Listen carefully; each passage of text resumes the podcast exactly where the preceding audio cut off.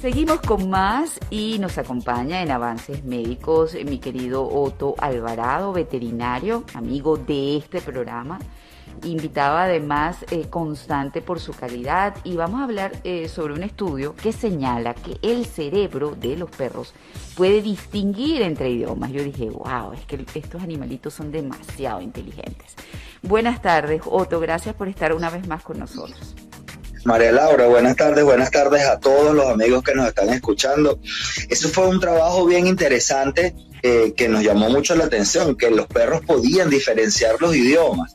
Realmente se trató de un experimento que hizo una, una científico que se mudó de España a un país árabe y ella se hizo la misma pregunta, ¿no? ¿Los perros identificarán los idiomas? Entonces realizó una investigación con 18 mascotas, unas eh, que venían de otros países que hablaban español y otros que estaban ya en los países árabes. Y se dio cuenta, en resumidas cuentas, que sí, que sí podían identificar los mensajes cuando se les hablaban en su idioma natal.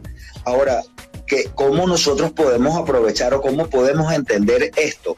Hay un, hay un término importante que es la comunicación. La comunicación está comprendida o está eh, formada, conformada por un emisor, un mensaje y un receptor, con la idea de que el receptor genere alguna acción. Entre mascotas, entre humanos es fácil, porque nosotros conversamos, hablamos, tenemos la capacidad de establecer una conversación. Pero entre animales, ¿cómo sucede esto? Pues es importante entender que ellos se comunican a través de gestos, posturas, movimientos, olores y sobre todo sonidos. Si pueden entender idiomas o palabras, no pueden comprender qué está pasando, a menos que analicen en conjuntos. No es lo mismo comunicarse entre animales, eh, quiero decir, entre caninos o entre felinos, porque ellos van a utilizar, y eso mm, para muchos puede ser obvio, dice, bueno, vamos a, con la expresión de los ojos. El perro, si dilata las pupilas, si fija la mirada, puede significar algo distinto a cuando tiene la mirada entrecerrada o parpadea.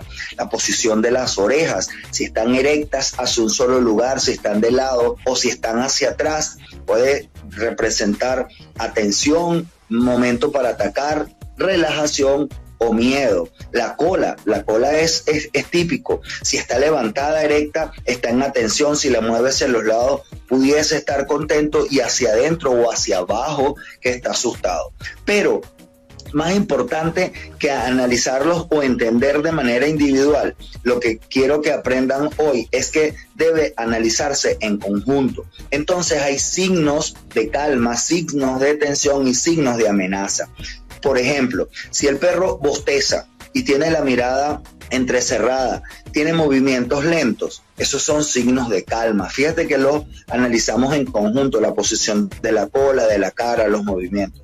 Signos de tensión, él puede tener la cola erecta y puede significar, igual que las orejas, que está esperando que algo se mueva. Pero si el pelo de la espalda está erecto, eso significa que va a atacar. Hay que tener atentos a los signos de amenaza, la que él puede estar acostado y hace un ruido como este.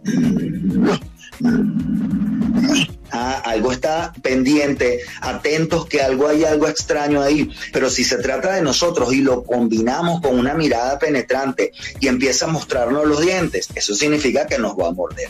Ahora bien, esto es entre perros. ¿Qué pasa cuando es de humano a canino? ¿Cómo nosotros nos podemos comunicar sin tener que hablar? Porque quiero que sepan, es un error intentar comunicarse con su mascota a través de frases largas, sobre todo si no combinamos los signos en grupo. En, cuando se trata entonces de humanos a caninos, tenemos los signos visuales, corporales y los vocales.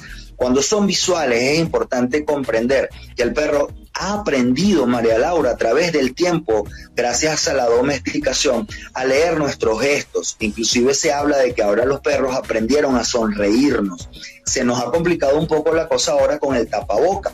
Entonces yo cuando veo un perro nuevo siempre me quito el tapaboca y trato de exagerar mis gestos para que él lea mi cara y diga, ah, ok, el parpadeo, la sonrisa, mis signos corporales, agachado, con la mano con la palma hacia arriba, con movimientos lentos, le expreso tranquilidad y confianza a la mascota. Y para concluir y enlazarlo con tu introducción de que si leen o no los idiomas, tiene que ver con los signos vocales, con los sonidos. Por favor, eh, comuníquese con su mascota de una manera que trate de bajarle la atención al perro en un tono de voz agradable, evite los chillidos, evite sobre todo repetir muchas veces lo mismo. Amigos, han escuchado, ven mi amor, calma mi amor, calma, calma mi amor, tranquilo, tranquilo. Eso es lo que hace atormentar más al perro.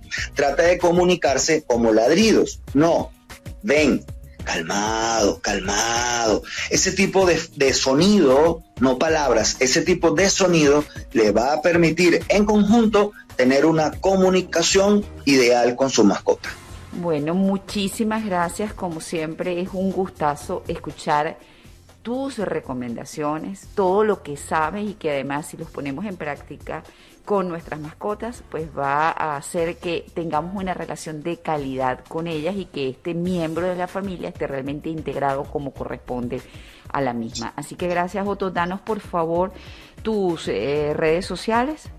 Seguro, arroba DR Otto TV, Otto es con doble T y doctor abreviado, arroba doctor Otto TV en todas las redes sociales y para mí también es un placer estar en tu programa. Que pasen buenas tardes. Buenas tardes, mi querido Otto.